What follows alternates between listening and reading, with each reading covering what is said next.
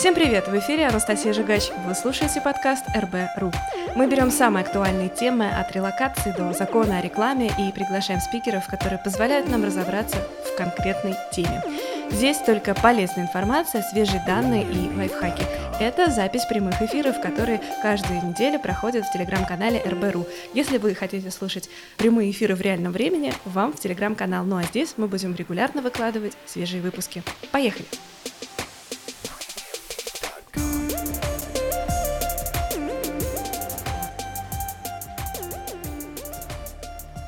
У нас в гостях Андрей Феофанов, эксперт по финансовым моделям, основатель компании Феофинанс.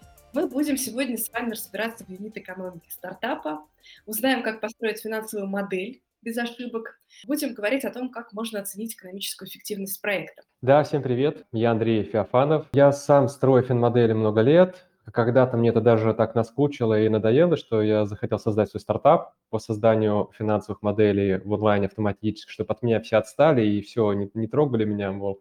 Конечно, давайте вместе с вами разберемся в терминах. Я бы начал чуть-чуть шире даже. Юнит-экономика – это тема, которая стала популярной, но она не явилась просто так, ниоткуда. Это все-таки составляющая финансовой модели, просто ее часть определенная. Я бы начал с того, с чего нужна финансовая модель в целом, юнит-экономика как ее составляющая. Финансовая модель – это прогноз доходов и расходов компании на несколько лет вперед с учетом разных факторов влияния. Какая цена будет там товара, объем продаж, расходы, доходы и так далее. Важно, чтобы финансовая модель учитывала все переменные, которые влияют на бизнес. Одна из ошибок, которая допускается, что начиная читать очень грубо какие-то цифры – и не учитывает или налоги. Самое вообще там топ э, ошибок – это когда считает налоги на зарплату, например. У нас люди не умеют считать налог на зарплату, как там по-своему считать страховые НДФЛ. И получается ошибка, потому что когда большая доля зарплаты в модели, и вы не налог неправильно посчитали, у вас большая разница в ошибке. Поэтому финансовая модель – это прогноз как, какой-то деятельности компании на там, период 5, 7, 10 лет с учетом всех возможных потоков – как положительных, так и отрицательных. Юнит-экономика – это одна из частей финансовой модели, которая больше работает с продажами, с, моделью монетизации и с себестоимостью этих продаж. Она на самом деле сейчас почему-то в хайпе такая, но появилась она очень давно, сама по себе юнит-экономика. Сейчас просто ее развитие такой хайп из-за того, что появилось много моделей основанных на подписке, монетизации в виде подписки, да, когда мы что-то покупаем, какой-то сервис, и вот у нас э, ежемесячно получаем какую-то какую-то выручку от подписчиков. Вот. Из-за того, что таких сервисов стало много, люди стали считать. Но по сути юнит-экономика, что это такое? Это какой-то показатель, да, один юнит. Под юнитом чаще всего воспринимают либо клиенты, либо какой-то продукт, но чаще клиенты. Вот. Поэтому берут и считают э, выручку на одного клиента – там себестоимость привлечения одного клиента. В общем, все показатели сводятся к одному юниту. Но тема, говорю, старая, даже если взять какой-нибудь а, гостиничный бизнес, тоже там тысячу лет этому бизнесу, там уже всегда считали всякие показатели АДР как средний чек за номер. То есть мы берем всю выручку и делим на количество проданных номеров, получаем средний чек. А если всю выручку поделить на все номера, которые были, но не продались, получится средняя выручка на все номера. То же самое в вашей юнит-экономике. Вы также считаете выручку на пользователя общего, выручку на платящего пользователя. Вот. Поэтому за, почему она очень важна, юнит-экономика, как часть финансовой модели? Потому что она позволяет ответить на вопрос, надо ли сейчас вкладывать деньги в какую-то рекламную кампанию. Она не отвечает в целом на прибыль компании. Почему я говорю, что это составляющая финансовой модели? Юнит-экономика, как правило, там можно рассчитывать тоже кучу показателей, но сейчас 90% статей и вообще расчета сводится к вычислению двух показателей юнит-экономики. Я сейчас по-простому скажу. Это себестоимость привлечения одного клиента и чистая выручка за весь период жизни на одного клиента. Если клиент у нас платит по 200 долларов в месяц, ну, к примеру, и он у нас 4 месяца живет, то 800 долларов мы с него в чистом получим. 800. А если мы потратим на привлечение 200 долларов на привлечение этого клиента, то у нас вот э, привлечение 200, выручка 800, то мы зарабатываем. Отношение выручки к себестоимости получается 4, 4 к 1. Это означает, что вкладывая в рекламную кампанию, не знаю, миллион долларов, гипотетически ты должен заработать 4 миллиона, потому что 4 в 4 раза превышает.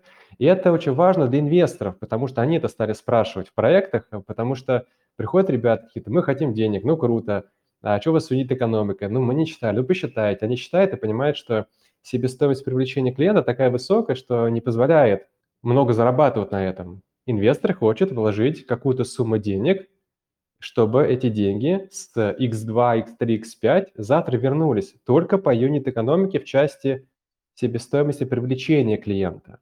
И поэтому эта тема очень важна как э, фаундерам, основателям, так и инвесторам, чтобы понимать, что каждый вложенный рубль, он будет приносить потенциально прибыль, выручку. Но надо понимать, что когда мы посчитали uh, э, LTV показатели, это, пожи... это та самая пожизненная ценность клиента, то есть выручка с одного клиента, себестоимость привлечения – это CAC или как по- по-русски называют, как его, как Customer Acquisition Cost – это себестоимость привлечения клиента.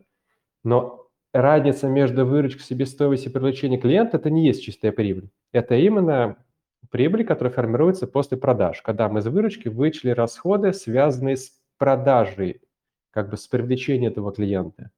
Вот. А потом, если мы оттуда вычитаем всякие постоянные расходы, генерального директора, там, зарплаты, аренды, уборщиков, все персонал, электроэнергию, потом получим уже чистую прибыль.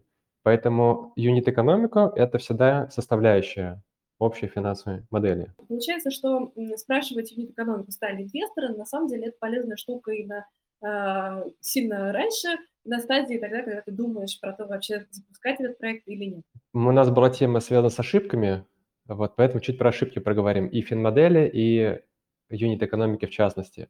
Первая ошибка – люди не считают финансовую модель.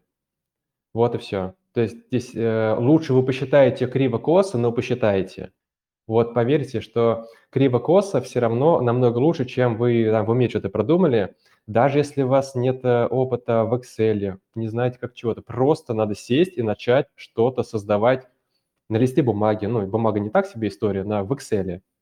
Просто начните выписывать скачайте шаблоны, я там отправляю шаблоны, если кому надо, бесплатно какие-то там модели, пожалуйста. Посмотрите, какие в целом есть доходы, расходы по вашей компании. У меня почти в каждом проекте, с которым я работаю, мы начинаем работать, и у меня люди говорят, вот исходные данные, мои доходы, расходы. Я говорю, хорошо, а вот это, а вот это, а вот это. Они точно забыли. А еще, Андрей, вот это вспомнили, вот это вспомнили, вот это вспомнили. То есть в процессе создания модели это живой инструмент. Постоянно что-то добавляется, обновляется. Только когда вы из головы все на бумагу переложите, ну, на лист Excel, вы поймете, что так, еще вот здесь пустое место, здесь пустое место, здесь пустое место. И это сильно поможет в целом структурировать все ваши потоки. Поэтому это самая главная ошибка, что люди забивают, ну, то есть как угодно, но начните как-то собирать ваши данные. Второе, что я рекомендую всегда, когда у вас есть проект, уже вы начали его делать, там не важно, что у вас ранняя стадия, средняя стадия там какая-то, надо вести управленку, управленческий учет. Просто введите все ваши доходы-расходы. У меня тоже есть, если кому нужно потом представить таблицы по управленке, я прям направляю бесплатно. И просто там указывайте, вот доход, вот расход, вот статья, вот это, вот то. Потому что когда вы начнете работать по проекту и пойдут первые доходы, расходы, через 2-3 месяца вы все забудете, куда что потратили, сколько что ушло. И потом вспоминать очень тяжело, потому что куча э, статей расходов, они не, поход, не проходят по счету или по разным счетам, что-то за наличку, что-то вам там бартером, и вы опять запутаетесь. Поэтому первое еще раз, хоть что-то насчитайте сами. Второе, введите управленку. Все, что у вас появляется, доходы, расходы, введите табличку. Кому нужно шаблон, обратитесь, я скину. А, третье, дальше, когда у вас уже есть а, управленка какая-то, то есть вы знаете, что у вас какие-то такие расходы будут, такие-то доходы будут, можно приступить к формированию прогноза финансовой модели. Опять же, а, если есть какой-то опыт с Excel, можно попробовать самому накидать, а, какую-то упрощенную версию, либо там к специалистам обращаться, либо самому накидать. Вот. Но главное э, это начать делать и выписывать максимальное количество статей, которые у вас есть в бизнесе, ничего не, не забывать. И еще важный момент, что когда часто планируют свои доходы-расходы, они просто пишут, ну, я там заработаю в этом месяце миллион, потом полтора, потом три. Так нельзя. Что такое миллион? Миллион – это всегда, там, не знаю, продажи 100 тысяч по 10 рублей или продажи там 10 тысяч по 10 тысяч рублей. То есть это X на Y, то есть цена на количество проданных товаров. Вот, поэтому всегда нужно создавать такие связки логические финмодели, что есть отдельная строка количества продаж. Если это обычно у вас там, например, товары какие-то продаете, то у вас есть э, график, например, или производства товаров, или вы закупаете, не знаю, из Китая телефоны, неважно. И график продаж. То есть это все считается не в рублях, не в долларах, а в штуках. Вы просто закупаете и что-то перепродаете. И потом уже на эти э, количественные показатели в виде объема производства или закупки и в виде объема продаж умножаете на цены продаж, получаете выручку, умножаете на цены закупки на себестоимость производства, получаете себестоимость всех ваших расходов. Вот. То есть вся модель, смысл финансовой модели не в том, чтобы просто выписать э, по месяцам ваши там из головы взяты доходы, расходы, а чтобы представить в зависимости количество продаж, которое умножается на цены, получается выручка. Есть какие-то постоянные расходы, которые у вас идут ежемесячно, ну, например, в аренду снимаете помещение за 50 тысяч рублей, это постоянное. А есть переменные расходы, которые они могут зависеть, например, как процент от выручки. Ну, как банальный пример, это какой-нибудь там эквайринг, банковское обслуживание, там что угодно. Он зависит от выручки. Вы уже Э, получается, линкуете, вы ставите, что выручку умножит там на 5% на там эквайринг. И тогда, создавая такие связи одно от другого, одно от другого, у вас получится какая-то прогнозная штука.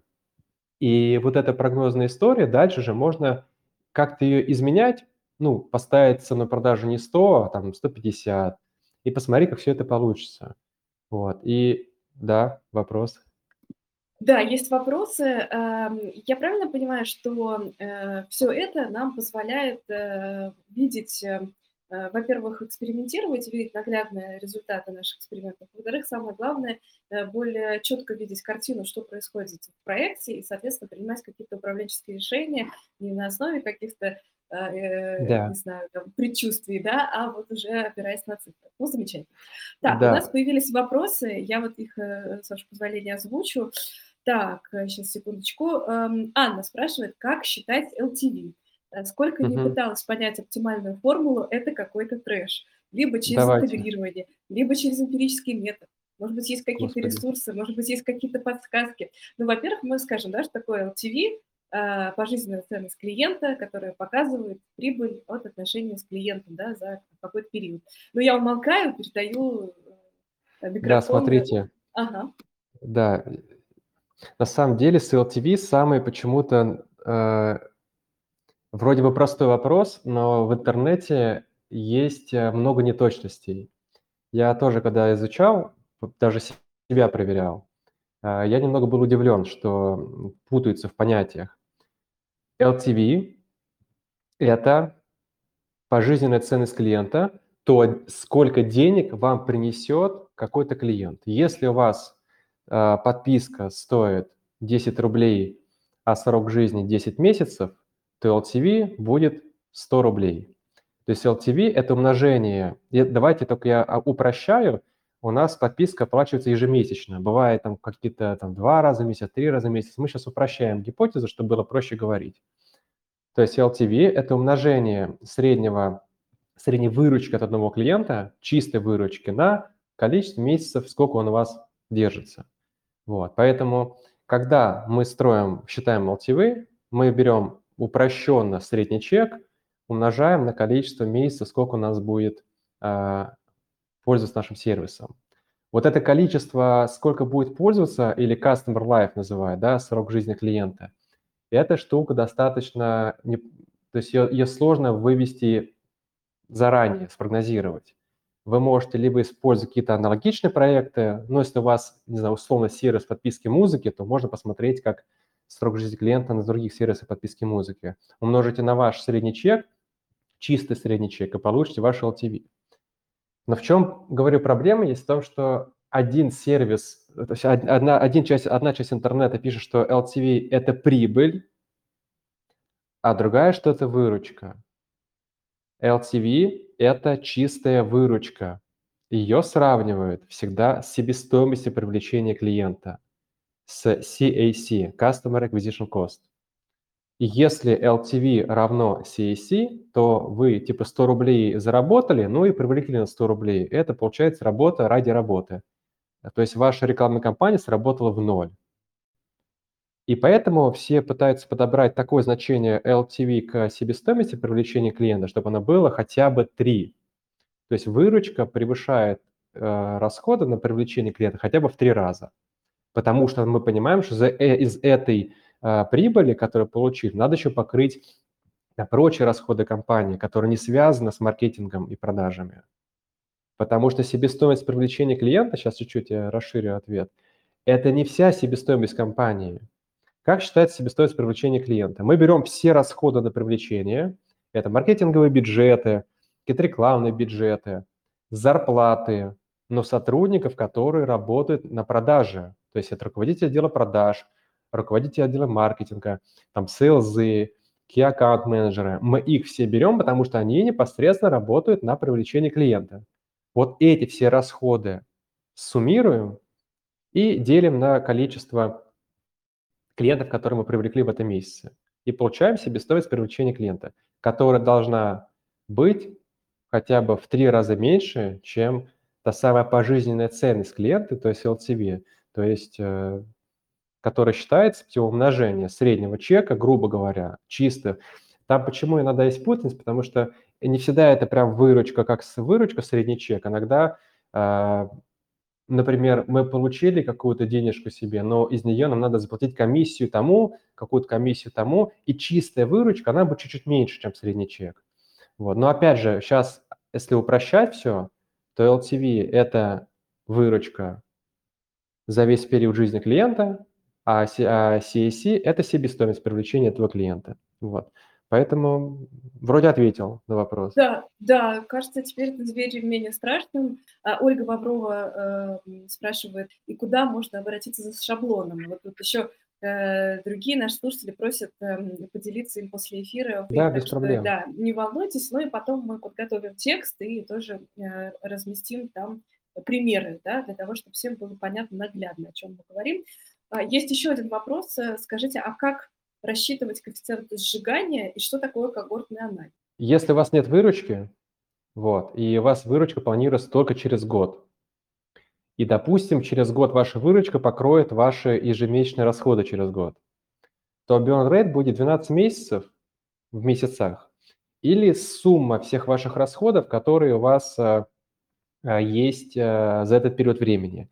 Если они примерно одинаковые ежемесячно, то можно поделить burn rate на 12, и тогда получится, что ежемесячно вы сжигаете столько количества денег. Burn rate – это сумма, которую стартап ежемесячно сжигает а, до момента, пока он не будет сам себя окупать.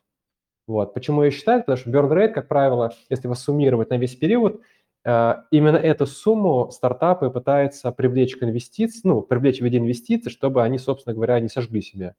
Вот. Они посчитали, что у них например, год вообще нет выручки, через полгода начинается выручка, но она недостаточна пока, чтобы покрыть текущие расходы.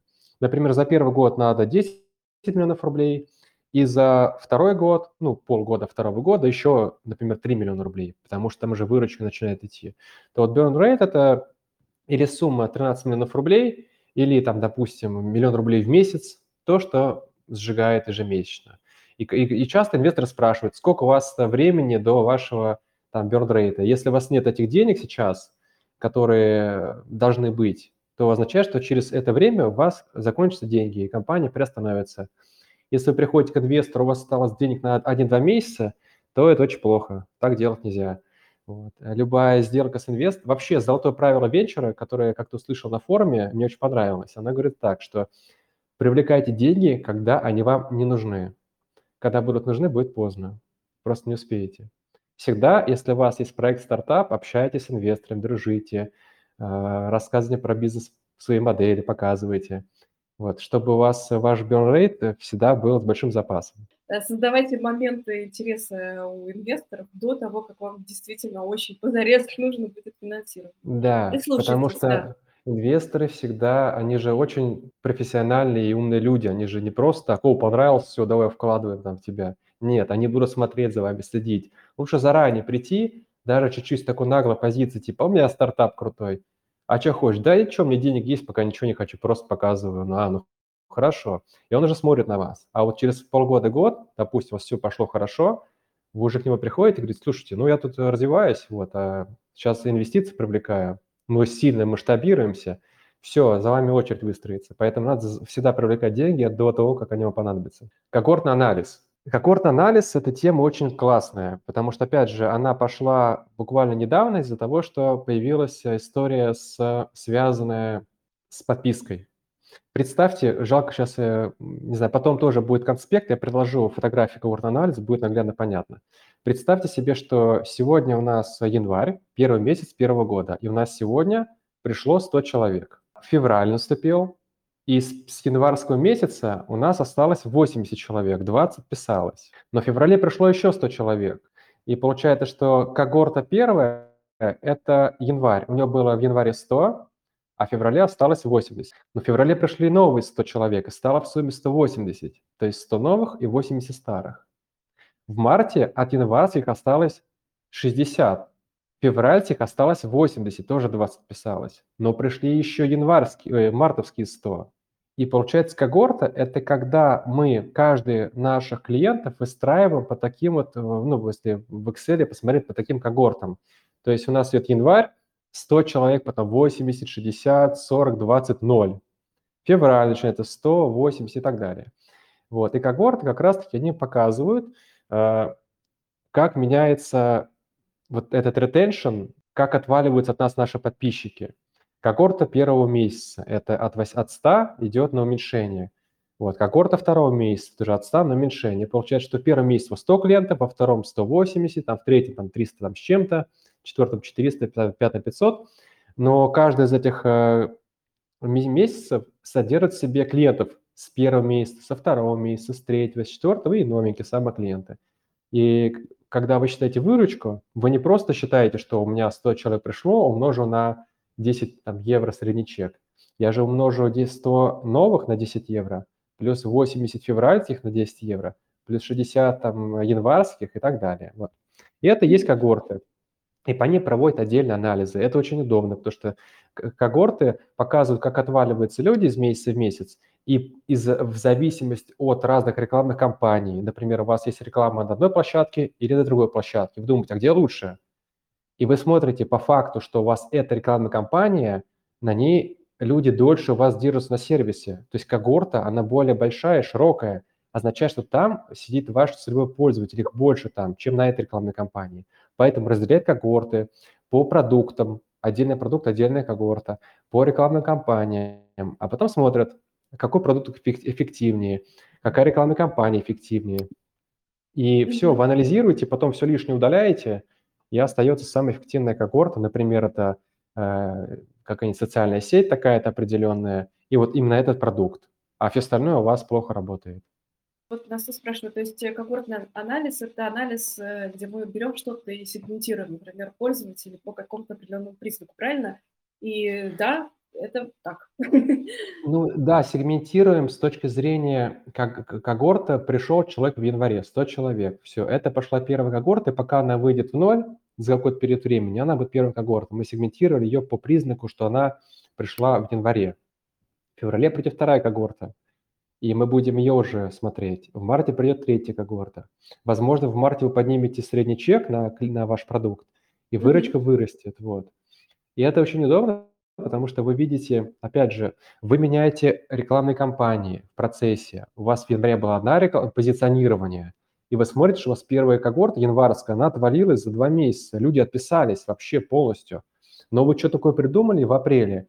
И у вас из апреля 100 человек пришло, в следующем месяце там 90, потом 87, у вас медленно отписывается, то есть у вас эта рекламная кампания работает. Если собрать это в кучу, в общую, ничего не будет понятно. Это будет средняя температура по больнице. Но разделяя на когорты по месяцам, вы понимаете, когда что произошло. Вот тут включили новую там рекламу, запустили. Когортный анализ, он и получил распространение тогда, когда э, Google Analytics появился на рынке, то есть где-то в 2014 году, э, именно потому что вот рассматривали так пользователей. Мы еще хотели поговорить про ошибки. Первое, ничего не считать. Второе, значит, не так считать LTV. Когда вы начинаете считать финансовую модель, попробуйте учесть все-все потоки, доходы, расходы. Не надо ничего выбрасывать. Помните, что есть налоги. Помните, что когда у вас первые полгода, ну, у вас же нет денег на то, чтобы реализовывать, то есть вы либо должны а, взять это в долг, либо свои деньги вложить, либо взять у друга, либо и кредит. Ну, на кредит нельзя, да, бизнес развивать, ну, допустим. Надо понимать, что деньги имеют свою стоимость что также, если вы берете у кого-то в долг под проценты, это тоже расходы. И этим тоже иногда люди забивают на это, не учитывают. А, поэтому знайте, что деньги имеют свою стоимость. Тоже если вы привлекаете, то надо учитывать финансовые модели. Еще одна распространенная вещь, которая называется амортизация. Такое там страшное понятие, может, не очень страшно, но кому-то страшно. А, э, когда у вас стартап такой ну, достаточно простой, где вы не строите завод, понятно, по производству там каких-нибудь э, устройств, то все просто. Но как только у вас появляется какое-то более-менее активы в компании, их называют основные средства, не знаю, вы купили оборудование какое-то, начали что-то производить, или вы здание купили, то люди забывают о том, что это основное средство, которое вы вначале покупаете, а впоследствии должны амортизировать. То есть вы берете стоимость оборудования, которое у вас есть, например, там 10 миллионов рублей, и со сроком амортизации 10 лет вы должны каждый год списывать в себестоимость миллион рублей. Люди не делают этого. Они почему-то поставили расход 10 миллионов рублей и все, и забили. Но получается, что у вас неправильный налог на прибыль считается, потому что вы не учитываете в расходы э, амортизацию по этому зданию или там, оборудованию. Вот. И очень важно всегда в финансовой модели составлять три формы отчетности. Это cash flow, движение денег, это прибыль и убытки, P&L, и это баланс, бухгалтерский баланс. Это отдельная тема на часа на два разговора, как это все взаимодействует между собой. Но поверьте, если вы просто будете вписать там из головы цифры, это хорошо, для начала можно, но впоследствии все нужно строить по трем формам отчетности. У меня, опять же, есть там всякие видео, где я про это рассказываю, вот тоже могу поделиться подробно, там, как это все считается, зачем это все нужно. Но люди не считают этого. Поэтому неправильно налоги получаются, что-то где-то не учли, соответственно, окупаемость уже все некорректно. И ладно, если вы для себя это сделали, но если вы пойдете там, к инвестору в банк с этой историей, ну, что они подумают, что ребята не профессионалы, они не знают, как считать налоги. Можно им давать деньги? Ну, сомнительно. Да, хоро- хороший момент. Вот Андрей нас спрашивает, в чем разница финансовой модели и финансовой стратегии? Это очень хороший вопрос, и я думаю, что стоит посвятить ему. Да, а ответ в названии. Стратегия э, – это финансовая стратегия. Наверное, это более широкое понятие, которое э, заключает в себя кучу мер по тому, как э, развивать вашу компанию, как привлекать финансирование, как то есть финансовая стратегия – это такое общее понятие. Финансовая модель – это инструмент. Это большой калькулятор, вот гигантский калькулятор, который есть в Excel, ну, чаще всего в Excel или в Google таблицах. И этим калькулятором вы можете как раз-таки использовать для э, вашей финансовой стратегии. Вот, финансовая стратегия – это все-таки общие такие штуки, тогда могут входить и какие-то документы финансовые. Excel – это расчет, банально, большая таблица. Еще важный момент, что тоже э, я подчеркиваю всегда – Excel, эм, финансовая модель в Excel – это не какое-то обещание того, что случится завтра. Мы тут не занимаемся прогнозами какими-то такими точными. А финансовая модель – это всегда ответ на вопрос, а что будет, если. Если мы продадим такое-то количество товаров по такой-то цене, при таких-то расходах, с такими-то налогами, и возьмем такой-то кредит и отдадим этот кредит, то мы, мы окупимся за там, 3 года, заработаем инвестору 20%, и мы заработаем 40%, неважно. Вот, поэтому финмодель – это всегда просто ответ на вопрос, что будет если. Вот. И стратегия – это такое общее понятие, которое вы можете размышлять, писать и как-то планировать. Но модель – это прям конкретное ее воплощение в виде цифр в Excel. Так, Сергей спрашивает, достаточно ли детально просчитанной финансовой модели для того, чтобы на стадии идеи очертить финансовые потоки, потенциал роста и с учетом мультипликатора сформулировать оценку стартапа? Да, потому что через финансовую модель действительно можно построить оценку стоимости компании. Надо понимать, что есть э, таких две глобальных оценки, если говорить через оценку доходным методом, через финансовую модель. Это либо так называемая DCF модель, Discount Cash Flow модель, то есть когда мы оценим через будущие денежные потоки. А, например, мы понимаем, что заработали за 7 лет, заработаем такую-то сумму рублей, там мы все это дисконтируем, по ставке все эти скучные расчеты, ну, короче, получаем какую-то оценку. И эта оценка базируется только на том, что вы должны будете заработать такое-то количество денег. Поверит ли в это инвестор или не поверит? Ведь Excel как бумага все стерпит. Что хотите, нарисуйте, любую вообще там придумайте историю. Вот, поэтому такой метод оценки, он является корректным, но только в том случае, если там корректные цифры туда внесены. Если инвестор э, понимает, что да, объем продаж корректный, рынок корректный, расходы корректные, и в целом все нормально, то да, э, этого будет достаточно. А оценка мультипликатором, о котором там тоже спросили, она чаще применяется, когда уже есть действующий бизнес какой-то. Мультипликатор применяет, э, например, а, я продаю компанию или оцениваю компанию за 10 э, показателей EBITDA. EBITDA – это операционная прибыль, например. Мы собрали за год нашу операционную прибыль, миллион долларов, например, э, умножили на 10, получили оценку. Но когда у вас начальная стадия, то у вас и операционной прибыли нет. Поэтому мультипликаторы, они не годятся, там их не примен, не, нельзя применить. А, а вообще по поводу оценки тоже отдельная тема. Вообще, пока вам ни один инвестор не сказал, я готов купить за такую-то э, сумму денег, ваша оценка равна нулю. Что бы вы там ни написали.